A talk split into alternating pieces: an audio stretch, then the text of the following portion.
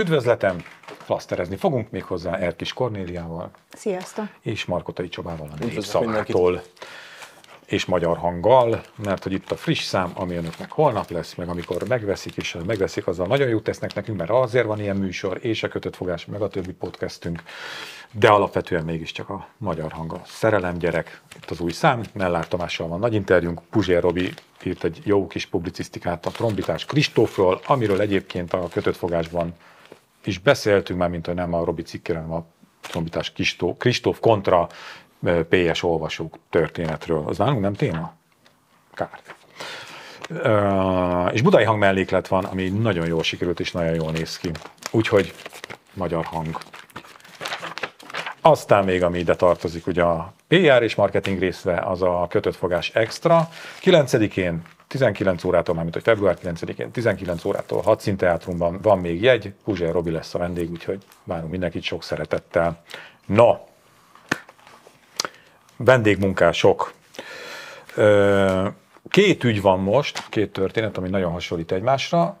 Az egyiket azt mi tártuk föl, ugye ez a gyöngyösi eset, ahol roma takarítónőket tettek utcára, és benne volt az a gyönyörű csavar még a történetben, hogy ezek a, a takarítónők tanították be a filipinó vendégmunkásokat, majd amikor már át lehetett adni a melót, akkor őket hopp, utcára rakták még hozzá, hát nem túl szép körülmények között, egy utcára rakás, egy elbocsátás, amúgy sem szokott szép lenni, de hát meglehetősen mm, nem voltak korrektek ezekkel a takarítónőkkel. Kedves munkaadójuk, ugye Albert Enikő írta meg ezt a történetet, és hát itt van a következő, ezzel viszont már tele van a média. Salgó Tarjánban egy dél-koreai gyár vietnámi munkavállalókra cserélte a magyar dolgozókat. Ez olyan sztori, ami viszont átütötte a hallgatás falát, mert hogy a kormányzati nyilvánosság, ha nem is foglalkozik még vele, aztán majd lehet, hogy kezdenek vele valamit, de a Nemzetgazdasági Minisztérium vizsgálatot indított. És a mai kormányinfón, ugye csütörtökön veszük fel a műsort, délelőtt Gulyás Gergelyt is kérdezték, és ő is mondott valamit, hát elég nagy hülyeségeket, ha jól emlékszem. Ja. De a vizsgálatot ő is megerősítette. Na, szóval úgy néz ki, hogy amiről beszélgettünk a gyöngyösi történet kapcsán, az valóban tendencia lesz, és hát ha Magyarországra jössz, akkor simán elveheted a munkánkat, kicsit át kell írni a kormányplakátokat. Igen, ahogy erre meg publicisztikádban is írtad. Ah, és a műsor Egy csúcspontjára ér. Dicséret is. Ja. Na, de hogy tényleg nem? Tehát, hogy, hogy én, a, mikor először beszéltünk erről, akkor azt mondtam, hogy a kapitalizmus egyszerűen olyan, amilyen lehet szeretni, nem szeretni, de mindenféle szempontokat mérlegelve a vendégmunkások mellett fog dönteni, sokszor a munkaadó, és lám úgy tűnik, hogy valóban ez fog történni. Hát igen, nem mindegy, hogy hogyan. Itt ugye, amit Gulyás Gergely miniszterelnökséget vezető miniszter elmondott ma a kormányinfon, az az volt, hogy nincs semmi probléma, hiszen van egy jogi szabályozás, amely szerint ha üresedés van egy cégnél, akkor ugye ezt be kell jelenteni a munkaügyi hivatalnál, és kizárólag akkor lehet külföldi munkavállalót fölvenni, hogyha magyar munkavállaló, magyar jelentkező nincsen arra a pozícióra. Tehát a magyar munkavállalók meg vannak védve és, és előnyt élveznek. Na most én ma megpróbáltam kiokosítani magam ebben a kérdésben, és felhívtam László Zoltánt, a Vasas Szakszervezeti Szövetség alelnökét, aki azt az egyébként nagyon logikus ellenérvet mondta erre, hogy, hogy persze igen, ha üresedés van. De ugye számtalanszor az ő tapasztalataik szerint, meg részben egyébként a nyilvánosságra került esetekben is, nem csak ez a kettő volt, az a, ö, volt az eljárás a munkáltató részéről, hogy ugye fölvett mondjuk 50 például Fülöp-szigeteki munkavállalót, majd ugye mondjuk elbocsátott X magyart. Tehát hol itt az üresedés? Tehát, hogy hol van az a pont, ahol a jogszabály be tud ebbe a fo- folyamatba avatkozni, hiszen nem volt mit bejelenteni a munkaügyi hivatalnak, nem, nem volt munkaerőhiány, csak fölvettek többet, és elbocsátottak ö, adott esetben ez- kevesebbet, vagy ez a kis ugyanannyit. kapu, tehát ez, ez, Igen. ezen keresztül fog beáramlani rengeteg vendégmunkás, ha csak nem zárják be, csak az hogy lehet, ja, mindent lehet, tehát ha kreatívan jogászkodik a Fidesz, már pedig szokott, akkor talán meg lehet oldani, de hogy igen, ez a, ez a módszer.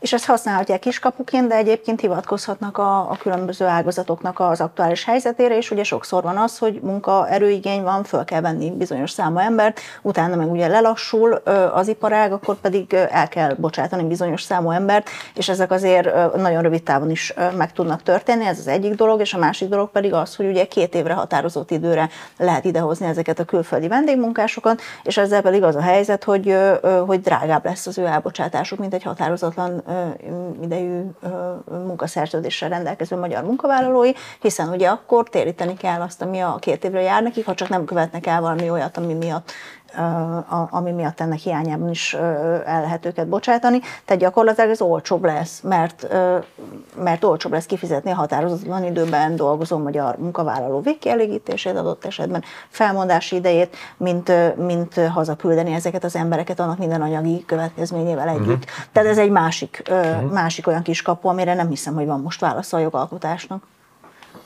Igen, szóval a, a, azért van ebben trükk ebben a, a vendégmunkás alkalmazásban, mert hogy a, illetve abban, amit a Fidesz mondott, mert ha jól emlékszem, ők azzal érveltek, hogy ha, hogyha van meghirdetett álláshely, akkor azt először egy magyar munkavállalóval kell betölteni, és ha nincs az adott pozícióra magyar, akkor lehet vendégmunkást hozni. Uh-huh. Az a baj ezekben az esetekben, hogy, hogy ezeket az állás, tehát ez nem a klasszikus meghirdetett álláshely, hiszen itt munkaerő kölcsönző, közvetítő cégeket bíznak meg azzal, hogy ők alkalmazzák ugye ezeket az embereket, és, és bedolgoznak az adott gyárban. Tehát, hogy, hogy az adott gyárnak nincs megüresedett álláshelye, vagy, vagy meghirdetett álláshelye, amire magyar érkezhet, ami helyet fölvesznek, vagy aki helyet fölvesznek egy vietnámit, vagy Fülöp-szigetekit. Itt egyszerűen a kölcsönző cégnek szólnak, hogy, hogy ennyi és ennyi munkavállaló kell, és a kölcsönző cég közvetíti ki.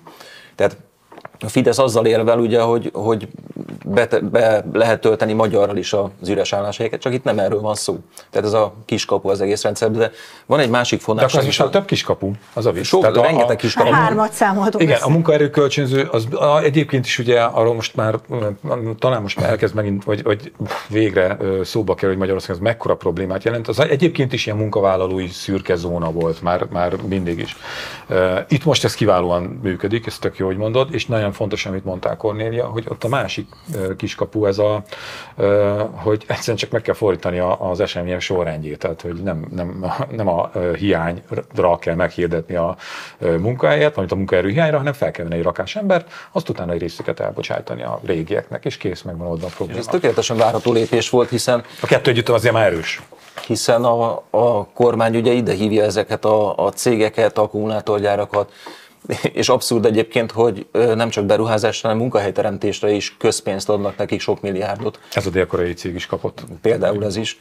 Tehát úgy adnak közpénzt, hogy abból fe, kommunikáció szerint magyart kellene fölvenni, de felvesznek a munkaerő közvetítőn keresztül magyar munkavállalót, akik betanítják az ázsiaiakat, akik viszont átveszik a helyüket. Tehát ez így mm. együtt azért elég, elég fura képlet. De Szóval a politikai része pedig ott, ott sántít egy kicsit, vagy ott fura, hogy az egész külföldi munkavállalós botrány az nemrég azzal kezdődött, vagy a Fidesz akkor ugrott rá erre a témára, amikor ugye Budapesten a buszvezetőket próbálták alkalmazni, mert elég kevés ugye buszvezető dolgozik, nem is a BKV-nál, hiszen ott is ugye van egy másik cég, egy alvállalkozó, az Arriva busz és amikor kiderült, hogy ők hoznának, talán tájföldiekről volt szó, hogy, hogy ők kerülnek majd ide, és a fővárosi buszokon dolgoznának, na akkor volt a Fidesz az, amelyik mondta, hogy, hogy ezt nem engedhető meg, és a magyar munkavállalókat kell megvédeni. És utána adták be ezt a, a vendégmunkás törvényt is. Mm-hmm. Tehát, hogy amikor nagyságrendekkel kisebb esetben a, ugye az ellenzéki városvezetéshez köthetően érkeztek volna külföldi munkavállalók, akkor, akkor rögtön politikai ügyet csináltak belőle, de hát ők nagyságrendekkel nagyobb mennyiségben csinálják ugyanezt. Azokkal a gyárakkal, amit egyébként a Fidesz csábít ide és közpénzből finanszírozza. Tehát ez, ez a fonákság benne. Hogy mikor elindult ez az egész erőltetett uh, iparosítás, akkumulátorgyárak meg környéke, ami ugye Magyarországon zajlik, hogy ak- akkor mi majd beszélgettünk arról, hogy milyen lesz az, amikor a Fidesz által teremtett szörny tulajdonképpen kézzel foghatóvá válik a hétköznapokban. Tehát amikor az utcákon megjelennek a vendégmunkások, akik szemben láthatóan nem úgy néznek ki, mint Jóska a szomszédból, aki itt született, meg az apja is. Tehát, hogy na. És hogy, hogy ez, ez is majd bejön, és még akkor nem is gondoltunk arra, csak erre, hogyha így visszaemlékeztek, hogy ebből majd aztán majd a Fidesz valamit kezd ezzel a, a propaganda gépezetével, és akkor nem is gondoltunk arra, hogy majd lesz ez a, a vendégmunkás probléma, hogy tényleg magyarokat, de nem, mert nem, nem is gondoltunk bele, hogy ez meg fog történni. És most meg... Na, Igen, hát persze, az, azt mondták, bocsánat, csak még annyi, hogy az, azt mondták, ugye mindenhol ezt lehetett hallani, hogy, hogy de ez nem lesz probléma, hiszen a, a nagy részét ezeknek a munkáknak azokat magyarok fogják ellátni. Tehát nem hoznak vendégmunkásokat, vagy csak kis számban, vagy csak olyan munkára, amire nincs magyar. De hát látjuk, hogy a gyakorlat baromira Hát de most már több százezerről beszélnek, hogy annyira van szükség, és amit bevallanak, az is már ugye meghaladja a százezret. Úgyhogy ez egy nagyon, nagyon, hát én nagyon kíváncsi vagyok erre, hogy, hogy ebből lehet-e valamiféle társadalom, és nem, nem, nem, nem, megint csak nem az, hogy Orbán Viktor ebbe fog belebukni, és összeomlik a NER, csak kíváncsi vagyok magára, hogy a magyar társadalom ezt ez hogy reagálja le, és hogy oldja meg a Fidesz ezt a, a mm, politikai feladatot, Miért mert ez az is 14 évében láttál olyan dolgot, amin a társadalom többsége felháborodott? Nem, nem, nem. De hát mégiscsak, látod, ezzel is elkezdtek foglalkozni, mégiscsak a Nemzetgazdasági Minisztérium, mert azért ez egy érzékeny téma, meg egy, a Fidesz politikájának egy nagyon fontos tartó eleme, és azért, ha ez meg, hát ha nem is inog meg, de mégiscsak valami történik, akkor az a politikailag kezdeni kell, és hogyha az tömegessé válik, akkor arra mit fog mondani a Fidesz. Kacsó, csak Kacsó Dániel, bocsánat, csak eszembe jutott, amit írtam is abban a kis pubiba, hogy ugye Kacsó Dániel a e, Mandiner főszerkesztő helyettese azt mondta erre, hogy nagyon szigorú törvények védik a magyar munkavállalókat, úgymond a vendégmunkásokkal szemben, de valójában a puding próbálja az evés.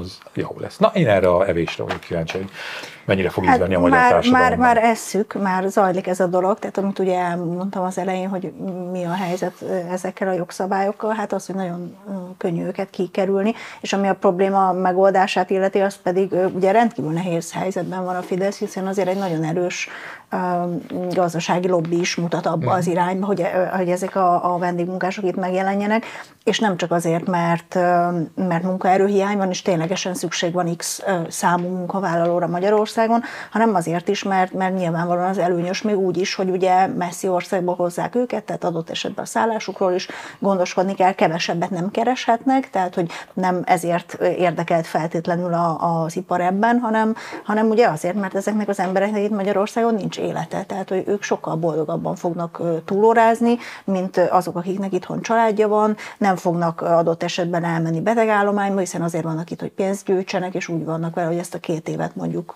kibírják. Ki, ki kell maxolni. Igen, ki kell maxolni, küldik haza a pénzt a családjuknak, tehát itt nem költik, ami megint ugye felvet egy, egy gazdasági kérdést, de lényeg a lényeg, hogy, hogy ők még így is olcsóbbak a munkáltatók, és valószínűleg ezért, hiszen ezeket a, a luxusokat, mint amilyen a betegszabadság, meg beteg a gyerekem, meg, meg azért szeretnék magánéletet, meg nem szeretnék annyit túlórázni, ezeket nem kell gyakorlatilag biztosítani a munkavállalók számára. Úgyhogy ez nyilván érdekében áll a munkáltatóknak, úgyhogy azt gondolom, hogy egy nagyon, nagyon nehéz helyzetben lavírozta a Fideszt is ez az egész demográfiai, meg, meg és nem, hiányjal kapcsolatos igen, és nem, nem vagyunk ugye a, nem vagyunk a csúcspontján az iparosításnak, ha minden igaz. Már, most már én elvesztettem a fonalat, hogy hány új gyár, meg mert hát kapcsolatos belőle, milyen összeszerelő, olyan szétszedő és ilyen gyártó, olyan gyártó is még valóban nem vagyunk a csúcson. De egyébként a, a, csak itt a munkavállalói jogokra visszatérve, hogy, hogy azért a Fidesz ezt szisztematikusan építi le. Tehát, hogyha emlékeztek, még talán 18-ban volt, amit rabszolgatörvényként emlegettek, és nagyjából arról szólt, hogy ugye a túlórákat meg lehet dobni, a munkaidő keretet, hogy egy cég hány éven belül számolhassa el a, a túlmunkát azzal, hogy egyébként nem tudom, szabad napokat ad a dolgozóknak, vagy kifizeti a, a ezt. Aztán az Alkotmánybíróság ezt részben visszavágta, ha jól emlékszem, de, de hogy a maga a rabszolgatörvény ez megmaradt. És azt is az autógyárak miatt hozták, hogy, hogy ott hullámzik a, a termelés, igen, igen. Hogy, hogy meg a beszállítói hálózatoktól is függ, hogy éppen mikor mennyit tudnak, meg a kereslettől. És ehhez igazítják azt, hogy egy, egy munkavállaló az, a munkavállalót hogyan lehet beosztani, mikor, mennyire lehet túlhajtani, mikor számolják el vele a, a, a költségeket, meg a bért, meg a túlórákat. Tehát ezt évek óta alapozzák. Tehát a Fidesz ezt szisztematikusan építi fel, most ennek egy újabb állomása, és ez teljesen várható volt, hogyha bejönnek az akkumulátorgyárak, akkor akkor a, egyrészt a kutatásfejlesztés azt nyilván nem fogják idehozni, hanem csak az összeszerelést. Arra meg sokkal jobb, a, amit Cornélia is mondott, sokkal jobb az, hogyha olyan emberek jönnek, akik, akik nem ragaszkodnak ahhoz a védelemhez, amit egy munkatörvénykönyve mondjuk egy, egy átlagos ja. magyarnak. Ami szintén ami nem túl WC papír értékű lassan, tehát semmi érdekképviselet nincs. Bocsánat, még egy mondat a tiltakozásról, hogy éppen most volt hír, hogy van egy szlovén csoport, amelyik Alsó Zsolcán tervezett egy üzemet, szintén ilyen uh-huh. akkumulátorgyártáshoz kapcsolódó tevékenységet, és ott tiltakozás volt, tehát ott, ott felléptek civilek is, kezdeményeztek mindenféle akciót, hogy, hogy ne menjenek oda és egyszerűen a, a szlovénok bejelentették azt, nyilván a magyar kormányjal karöltve, hogy akkor érdemeli talán Sóskútra uh-huh. mennek. És pont volt erről egy, egy írás, hogy, hogy ott Sóskúton az emberek nem, nem tiltakoznak, mert egyrészt tök feleslegesnek tartják, hiszen úgy is megvalósul. Másrészt pedig attól félnek, hogyha ö, tiltakoznak, akkor úgy járnak, mint Göd, ahol az iparüzési adót azt elvették a településtől, és odatták a Fideszes megyei önkormányzatnak, ugye mindenhol az országban Fideszes a megyei önkormányzat, és azt fogja szétosztani majd a pénzt. És pont arra a település nem fog jutni véletlenül, ahol, ahol megtelepedik a gyár. Igen, ez a kiemelt uh, ipari ter, izé, térség, és akkor ott meg már mm, egyszerűen félnek attól, megszűnik a demokrácia. Hogy szóljanak, hogy hello, ide ne hozzátok. Na, ez tök jó, mármint, hogy uh, az mennyire távol van mindattól, amit így azért gondoltunk, nem erről a polgári Magyarországról. Tehát a, tényleg, amikor a gyáraknak és a, a tőkének van alárendelve a, a a demokratikus törvénykezés, így, azt nem is tudom, minek eh, lehet Igen, már nevezni. A Fidesz, bocsánat, ugye a Fidesznek eh, nem is nagyon van más választása, hiszen ő nekik ugye eh, produkálni kell a gazdasági növekedést, mert különben, hogyha nincs, akkor most a Covid alatt is volt némi visszaesés,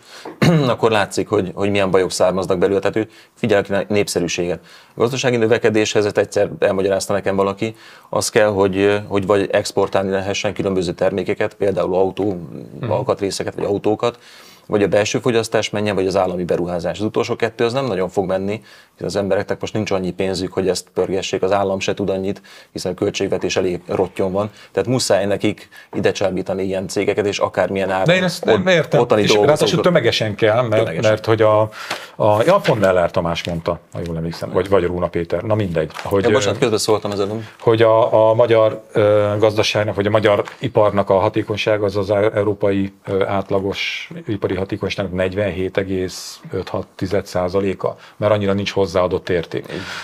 És ugye, hogyha a fele se a hatékonysága egy országiparának, akkor mit tud csinálni? Az, hogy tömegessé teszi, és azzal, hogy rengeteg összeszerelő üzem van, azzal tudja akkor tolni a, a gazdasági adatokat, meg a növekedést. Úgyhogy ez várható, meg ez is lesz. De közben, na, vagy bocsánat. De, de nem, köszönöm szépen, nincs. Mert hogy közben meg nyilvánosságra hozták a decemberi statisztikát az Ausztriában dolgozó külföldi munkavállalakról, amiből az derült ki, hogy a magyarok létszáma a novemberi 118.930 főről decemberre 123.032-re emelkedett, ami egyébként azt mondják a szakemberek, hogy ez egy jelentős változás, de nem is azon döbbentem meg úgy, vagy hát azért az túlzás, de hogy így felmondtam egy picit a szemöldökemet, hogy most akkor erről ennyiről ennyire, hanem már maga a bázis is. Tehát, hogy ez nagyon sok. Tehát 120 ezer magyar dolgozik Ausztriában. És ugye úgy sok, hogyha mellé rakjuk az első témánkat, vagy a, nem az első témánkat, hanem amiről eddig beszéltünk, hogy miközben munkaerőhiány, miközben külföldi vendégmunkások tömkelege, miközben a magyarokat kirúgják, közben azért ott van az egyenletben az is, hogy rengeteg magyar meg külföldön dolgozik. Ez a két szempont megfelel egymásnak egyébként, ha jól emlékszem, akkor ez volt a kormányzati adatközlés, hogy 120 ezer vendégmunkás, és te is ezt a számot említetted. Hát igen, csak gondolom a kormány nem arra gondolt, hogy ennyien dolgoznak Ausztriában, hanem arra gondolt. Arra, de hogy ugyanaz a szám. Igen, igen, igen. igen. Erre akartam rávilágítani. Igen. Én is pár éve jártam Ausztriában. Ez csak még... Ausztria. Tehát, hogy biztos, hogy nem jó a kormány száma. Igen, valahol, még, még nyilván többen dolgoznak máshol is, de hogy hogy pár éve jártam Ausztriába, és akkor, akkor elmentünk pár Northba, és ott ugye üzletek vannak, meg mhm. mindenféle helyek, ahova be lehet menni.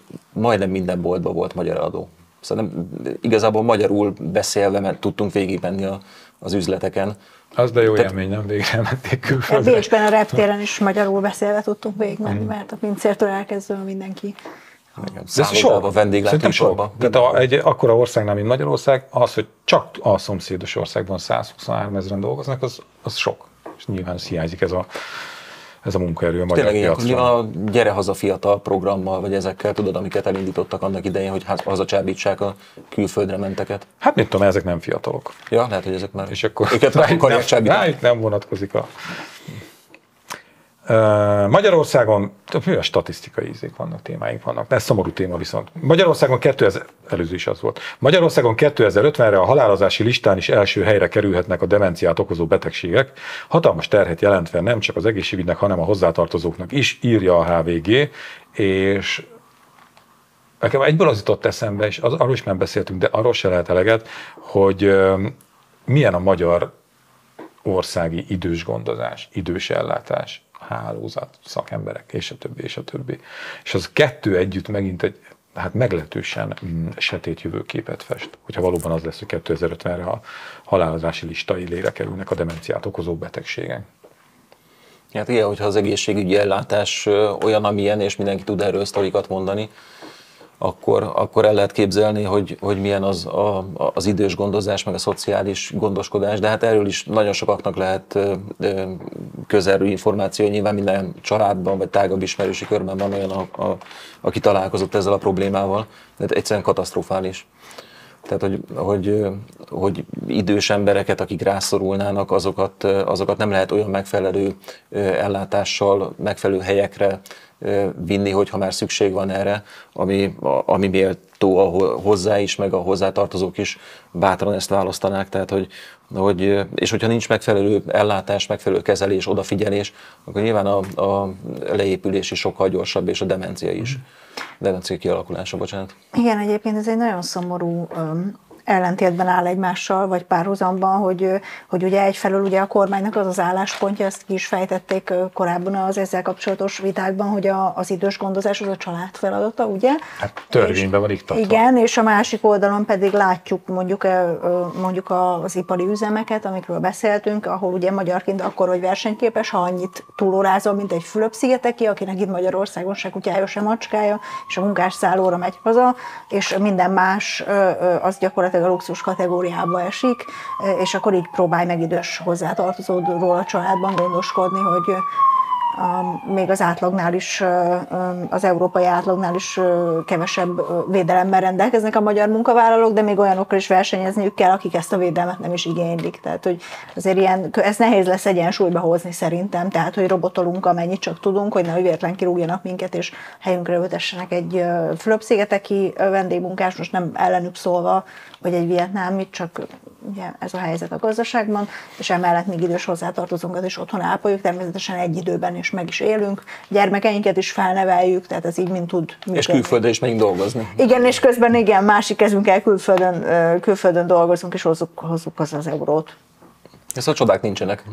Tehát ez, erre a folyamatra értem, amiről most beszélünk. Ja, hát igen, csak ez megint milyen jövőképet mutat, nem? Tehát, hogy a, és hogyha hozzáteszik azt is, hogy a magyar társadalom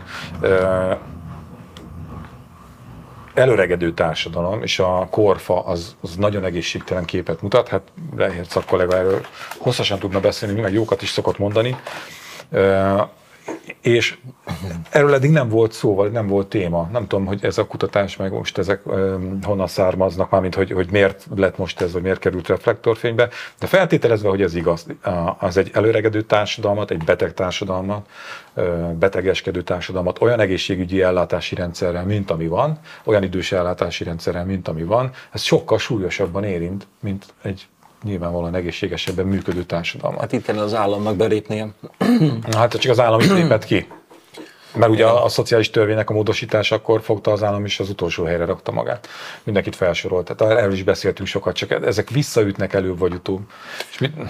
Nemrég beszél, mesélte egy ismerősöm, aki Németországban él a családjával, hogy ott, hogyha egy munkavállaló kiégés jeleit mutatja, vagy nagyon elfárad, akkor az ottani társadalombiztosítás terhére két-három-négy hétre elküldik egy olyan, olyan pihenésre vagy, vagy feltöltődésre, amit egyébként a társadalombiztosítás fizet, hogy, hogy pihenje ki magát, és utána újra hmm. tudjon dolgozni. Tehát, hogy, hogyha ilyen ellátások, vagy ezt közelítő, vagy ennek a töredéke ellátás sincs itt, akkor nem, nem csoda az, hogy, hogy a, a magyar dolgozók kiégnek, és akkor, hogyha még a ilyen családi helyzetekbe is kerülnek, hogy idős hozzátartozót kell ápolni, akkor, akkor elég kilátástalan helyzetbe kerülhetnek. Uh-huh. És ez egyébként, amiről beszélsz, ugye kiégés, amiből ugye mentális betegségek fakadnak, ez ugye nagyon nagy probléma mindenhol a világon, az tök jó, hogy, hogy van, ahol ö, ö, tudják és próbálják ezt kezelni. Ugye Magyarországon is egy komoly probléma, tehát sokkal nagyobb, ö, nagyobb arányban esnek ki mondjuk a munkából ilyen mentális betegségek miatt, mint azt, mint azt gondolnánk, és, és igen, ezt meg, meg lehetne előzni, és ha, ha arra gondolunk, hogy vannak, ö, vannak olyan hivatások, ahol ez a terhelés ez, ez sokszorosan jelentkezik, tehát most tegyük fel egy illetékesnek a kérdést, hogy mondjuk egy tűzoltó vagy egy rendőr ez el tud-e menni négy hét rekreációra azért, mert tudom én már 20 évet lehúzott egy a katasztrófa védelemnél, vagy egy fegyveres testületben, és hát látott olyan dolgokat, hogy indokolt lenne, hát nem, nem tud. És, és régen ugye emiatt volt, hogy bizonyos szakmákban a nyugdíjszámításnál is nem egy évnek számított egy ledolgozott év, hanem többnek. De hmm. pont azért, mert hogy... De újságírásnál. Egyébként a buszvezetőknél is. Független újságírásnál Magyarországon simán.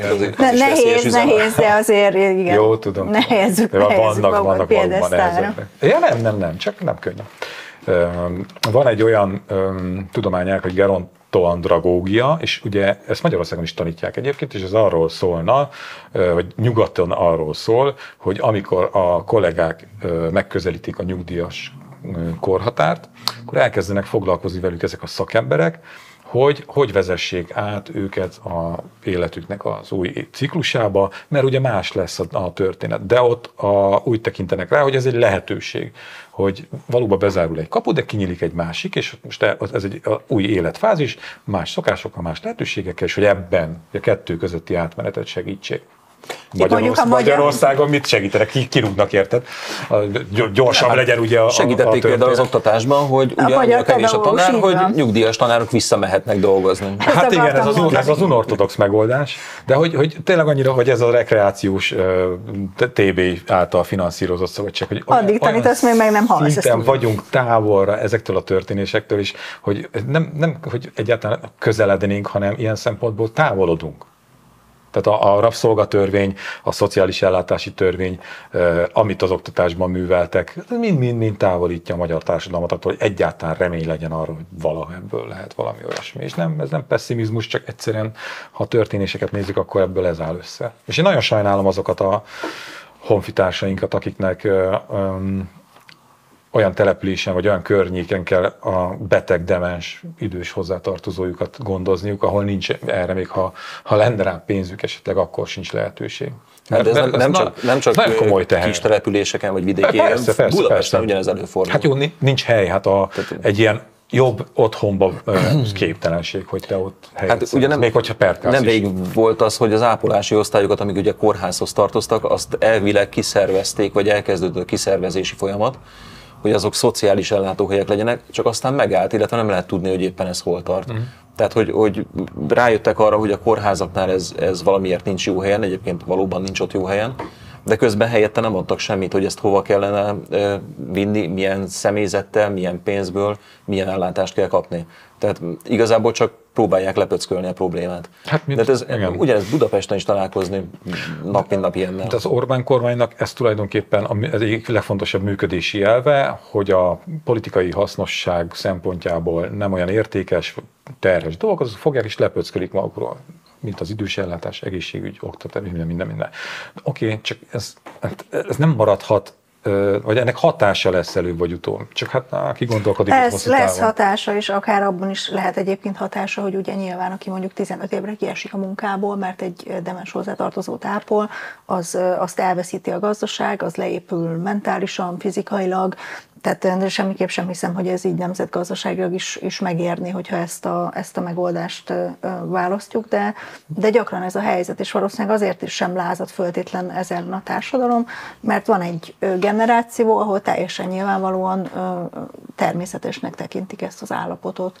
És hogyha ez a téma szóba kerül, akkor beírják kommentbe, hogy igen, én is 15 évig ápoltam a nyósomat, és, és, és ugye utána jön ez a nem túlságosan adekvát, de Magyarországon gyakran tapasztalható érvelés, hogy, hogy akkor bírjátok ki ti is, akkor legyen nektek is rossz, mert azt azért elismeri, hogy ez nem volt olyan jó, csak hát igen. Uh-huh. Szóval ehhez is vagyunk szóval, tehát ezt is hozzuk igazán. Ebben van valami. Igen. Magunkkal. Igen. De ez, ez csomó témába visszaüt, hogy annak idején így, meg úgy, meg így volt szar, akkor most mit, mit háborogsz? Azért, mert nem arról szólna a történet, hogy jobb legyen. A politika nem arról szólna hivatalosan, hogy jobbá tegye a... a... Ne tegye rosszabbá az is. Ha legalább ne tegye rosszabbá, de, már, de hogy mégiscsak elméletileg arról kéne szólnia, hogy a közös elosztásának ilyen olyan, olyan módja, amit ugye a politikai leegyszerűsítve lenne, az előre vigye a dolgokat, és jobbá tegye, és jobb legyen az életed, és a többi, és a többi. Nem, nem. Meg hát egy természetes emberi ösztön kellene legyen szerintem, tehát hogy az utánunk jövő generációknak, és ugye akik gyerekei, akiknek gyerekeik vannak, azok, azok ezt át is érik konkrétan a saját életükbe, családjukban, hogy, hogy az, hogy nekik jobb legyen, hogy ez nagyon fontos. De ez valószínűleg azért, aki egy picit is normálisan gondolkodik, abban benne van ez az ösztön, hogyha van, van családja, van gyermeke, hogy szeretné, hogyha az, neki jobb lenne, könnyebb lenne, amit megtesz azért mindent. Miért van az, hogy ezek a ö, egyéni érzések, ösztönök társadalmi szinten meg nem, nem jelennek meg?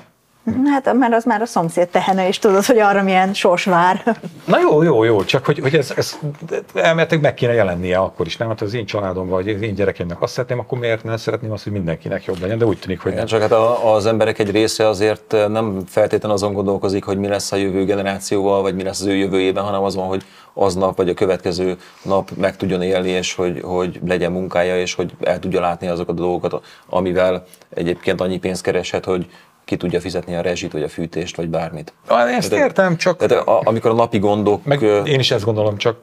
Napi gondokkal vannak elfoglalva, akkor nehezen tudnak tervezni arra, és nehezen lesz igény arra, hogy, hogy, hogy a politikának megfogalmazzák ezt az igényt, hogy, hogy változtasson, és, és tervezhetőbbé tegye a jövőt, és legyen jövőképe. Tehát ez, ez nem, nem reális Igen, nagyon sok helyen.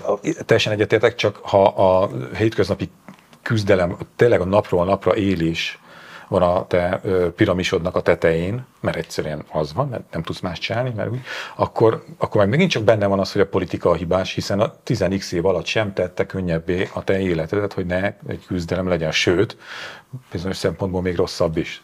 Jó, ezt most már, de már mint hogy úgy értem, hogy ez egy jó téma lenne amúgy, hogy miért, de ez már ilyen történelem Trianon, Cselédország, minden, minden benne van, mm, szerintem az aranybúla is, és akkor most ezt ennek erőlére nem menjünk el oda. igen, igen, igen. A hatályos rendelet alapján bármilyen tanító bármit taníthat, de a minisztérium nem aggódik, ez is a HVG-nek az anyaga. Ez megint egy olyan történet, amikor az állam így lepött szinti magáról a problémát.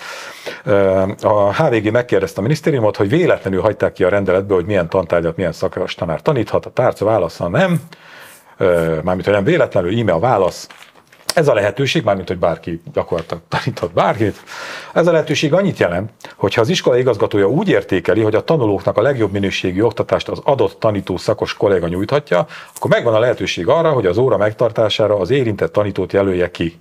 Amennyiben a tanító a feladata nem alkalmas, akkor az igazgató nem fogja a felső tagozaton óra tartásra felkérni. Tehát Ja, persze. Az igazgató az igazgató fogja... eldönt, vagy csak hogy kicsit az is a szöveg minisztériumosan kavarós, tehát arról van szó, hogyha a e, igazgató, akire most rátolták az egész cuccot ráadásul, e, úgy ítéli meg, hogy a tesi tanár Tök jól számol tízig. Jaj, bocsánat, a tesi tanárok talán ez egy rossz példa volt, hogy, hogy a biológia tanár igazából nem áll olyan messze a matematikától, és egyébként is jó fej is szeretik a diákok, akkor simán mondhatja azt, hogy akkor a BIOS tanár fogja tolni a matek órákat. Mert a minisztérium szerint nem, ha, ha nem így van, akkor nem fogja fölkérni. Aha, ja. Hát igen, ehhez két dolog. Az egyik az, hogy az igazgatók már olyan embereket kérnek fel arra, hogy létesítsenek munkaviszonyt az iskolájukkal, akik sok esetben, akik arra nem feltétlenül alkalmasak, de hát mindig megmondják a pedagógusok is, az igazgatók is, ha az ember beszél velük, hogy nem tudnak válogatni. Tehát, hogy már eleve ez a helyzet áll fönn, tehát, hogy már maga is, maga a tantestet is némileg adott esetben akár kontraszelektált is, is lehet És, és a másik dolog az pedig az, hogy, hogy hát igen, pedagógus hiány van.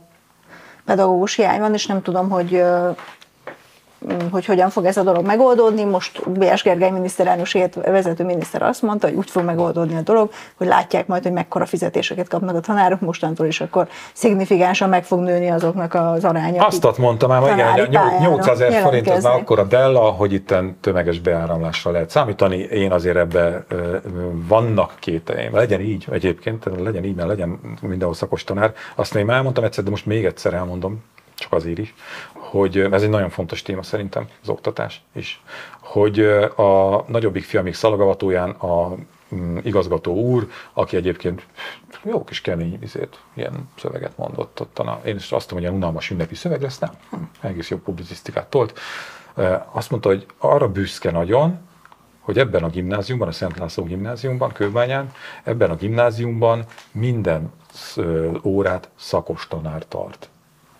Tehát Aminek normálisnak kell Az alap normális emeli ki ezt a gimnáziumot egy csomó intézmény közül, és ez szerintem végtelenül szomorú. Végtelenül hát az, a, az a baj ezzel a magyarázattal, amit itt olvastál, a, a kormányzati magyarázata, hogy a, az igazgatóknak nem biztos, sőt jó eséllyel nincs olyan döntési lehetőségű, hiszen az igazgatók nagy részét, én ezt feltételezem, meg, meg pár olyan konkrét esetet is ismerek, ahol ez így van, ez tankerület irányítja őket. Hmm. Tehát ja, a tankerület mondja meg, hogy mit tehet, meddig nyújtózkodhat, mit érhet el. Hát a kinevezésük tehát, is sokszor már ugye olyan, van, amilyen. Tehát, hogy a, a tankerület azt mondja, hogy kedves igazgató, akkor van egy üresedő hely matek tanárnak, akkor keresd meg, hogy melyik tanár az, aki hajlandó oda beülni matekot tartani. És akkor az igazgató oda megy a tantestülethez, vagy egyesével a tanárokhoz, és azt mondja, hogy hello, itt lenne egy kis probléma, nincsen matek tanár. Mondjuk oda megy a tornatanárhoz. És akkor azt mondja, hogy ugye vállalod.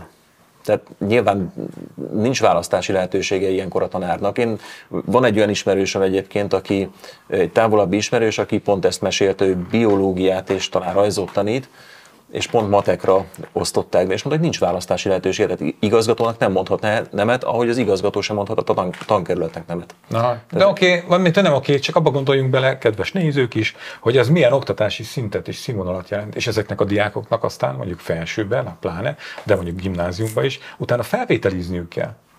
És a felvételi az nem rendkívüli helyzethez van alakítva, hogy hát nincsen szakos tanár, sok helyen meg pedagógus hiány van, hanem olyan ö, elvárásokat ö, támaszt a diákokkal szemben, mintha minden flottul működne az oktatásban. És szerintem ez végtelenül aljas egyébként a gyerekekkel. Tehát elvárni tőlük, ja, és jön az új érettségi rendszer, ugye most idén fog vizsgázni az érettségi rendszer. Hát ez egy csúnya képzavar, mindegy, ez fog történni. És én nagyon-nagyon kíváncsi vagyok arra, hogy milyenek lesznek a felvételi ponthatárok tavalyhoz képest. Én azt tippelem, hogy sokkal alacsonyabban lesznek, mert ez nagyon el van szerintve ez az új érettségi rendszer. Egy nagy adag halott tudást kell a diákoknak visszaadniuk, és azt, azt is várják el. Ez a régi probléma egyébként, hogy... De hogy most ezen sikerült még, még, még, még, még, még csavarni annyit, hogy még több a, a ilyen szempontból nem hasznosítható tudás. De nem értem, hogy miért. Tehát, hogy Senki nem erre, erre miért, én, én, én szerintem tehát Takaró Mihály teljesen, teljesen kizár dolog, hogy, hogy ez politikai hasznot hozna. Mi, miért? Kinek?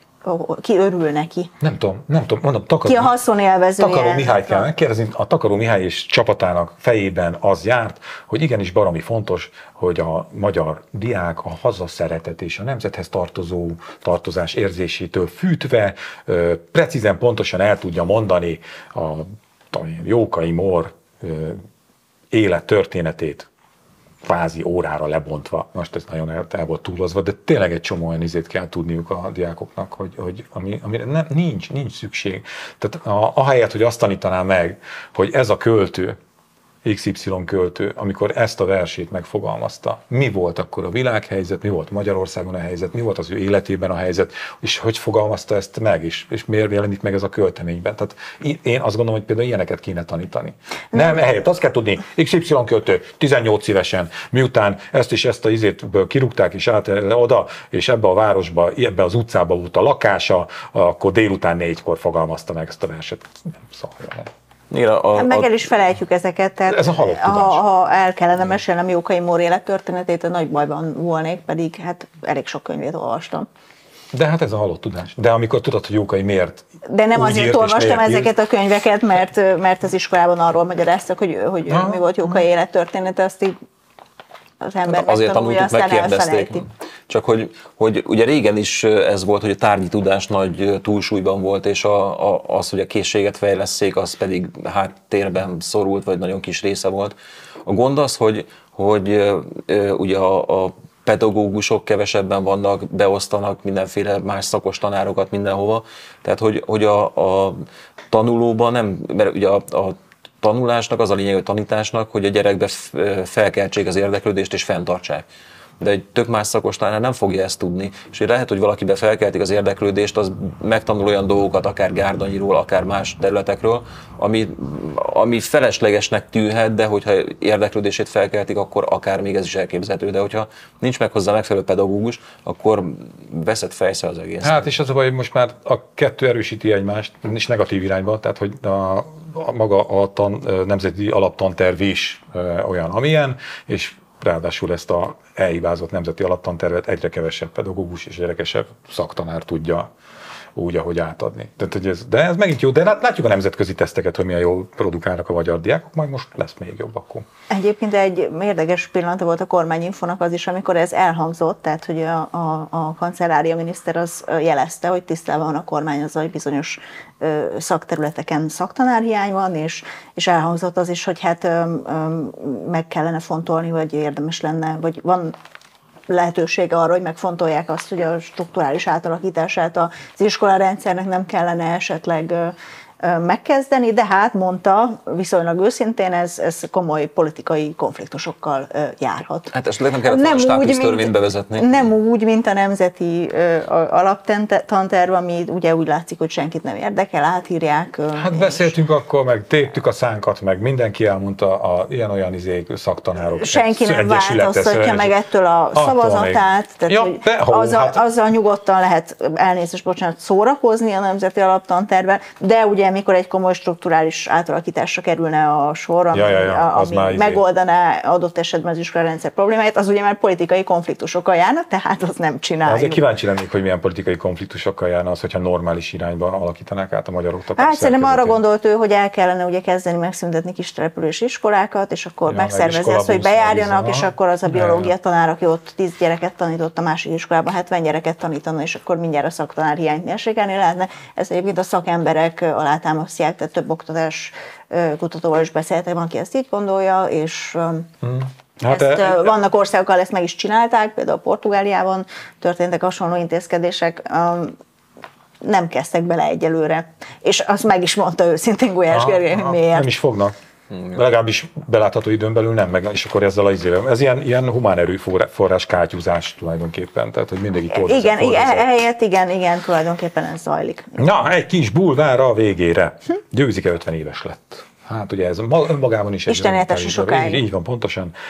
És ugye volt itt egy kis kalamajka, fel volt itt háborodva a- fél nyilvánosság, hogy Novák Katalin és Szijjártó Péter is levélben köszöntötte az 50 éves győzikét, mert úgy gondolták, akik felháborodtak, hogy ö, a győzike által ö, asztalra tett teljesítmény mértéke és a köztársasági elnök kipozíciónak a még valamelyes létező méltósága az nem egészen van egy De színben. hiszem, az is benne volt a hírben, hogy a győzike meghívta őket, csak nem mentek el. De ezt ne, igen, de ezt nem lehetett tudni, és akkor volt a felháborodás, de most Győzike megszólalt, és kiderült, hogy végül is ö, az történt, hogy igen, ő meghívta őket a 50. születésnapjára. Nekem nem jutott eszembe.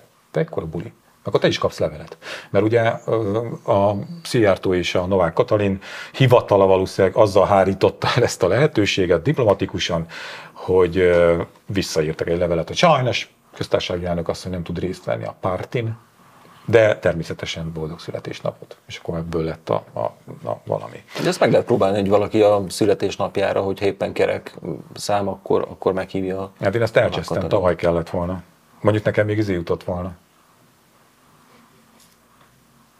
Áder. Áder? Aha. És Áderre partizni. Lehet, hogy jót bulisztatok volna. Ja, mindenki felvágja az erét a végére, a végtelen szavurból ülünk ott, és a vízről beszélgetünk. Arra klassz lett volna, meg hor, horgászunk egy út. Na, hogy most tudom, hogy ez, ez így, így hirtelen nem lehet mit hozzá szólni, vagy hozzá lehet, de hogy nekem az volt a fejemben, hogy mikor gondoltam, hogy beszélünk erről, hogy mi is a baj győzikével.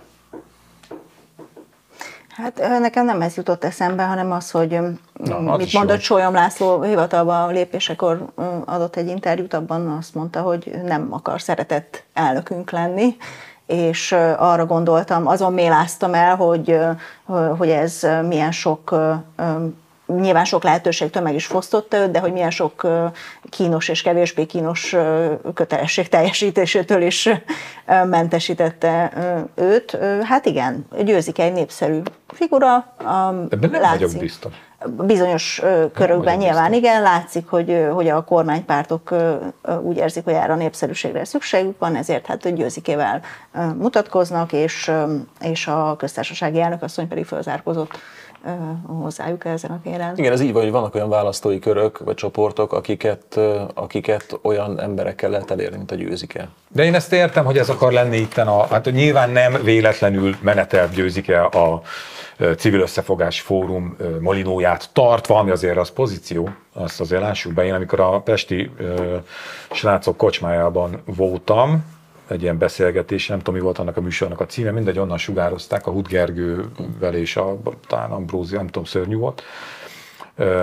És ott közben a közönség lelkesen iszogatott, és a közönség soraiban ott volt Stefka István is, aki szintén lelkesen iszogatott a közönséggel együtt, akkor nekem azt mondta a végén, hogy mert mi együtt dolgoztunk ezer évvel ezelőtt, hogy ő mindig is kedvelt engem, ezért, ha visszatérek az akolba, vihetem a molinót. Amibe? Elnézést. Hát a Fidesz akolba. Te így ezt a szót használtad?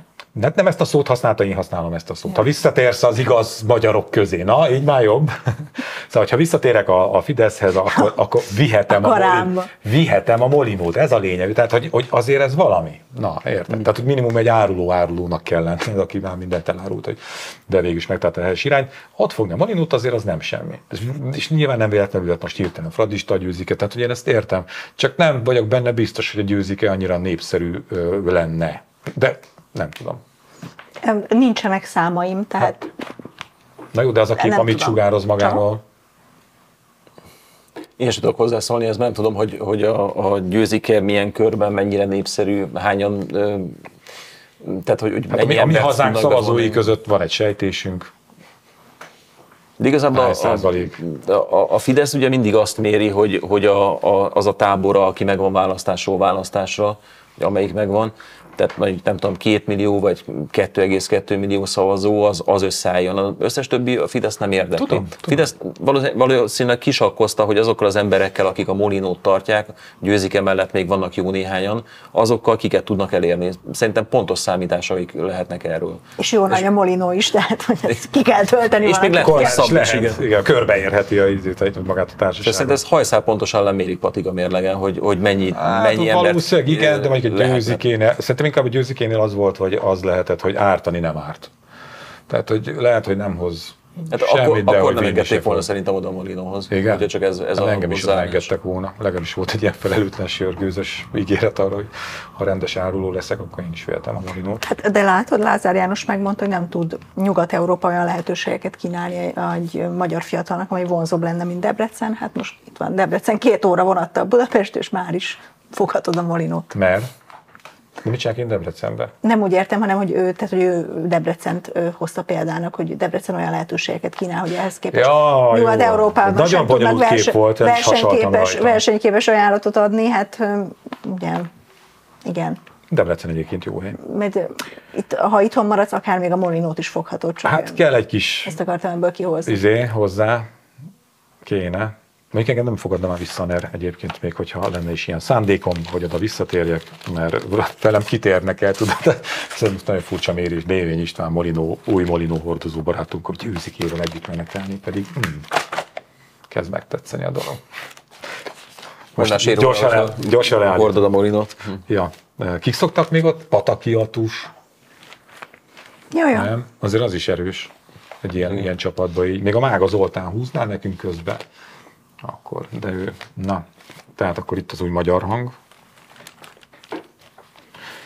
és akkor kötött fogás extra 9-én a Hoci Teátrunkba keressenek minket a szerkesztőségben, telefonon, e-mailben.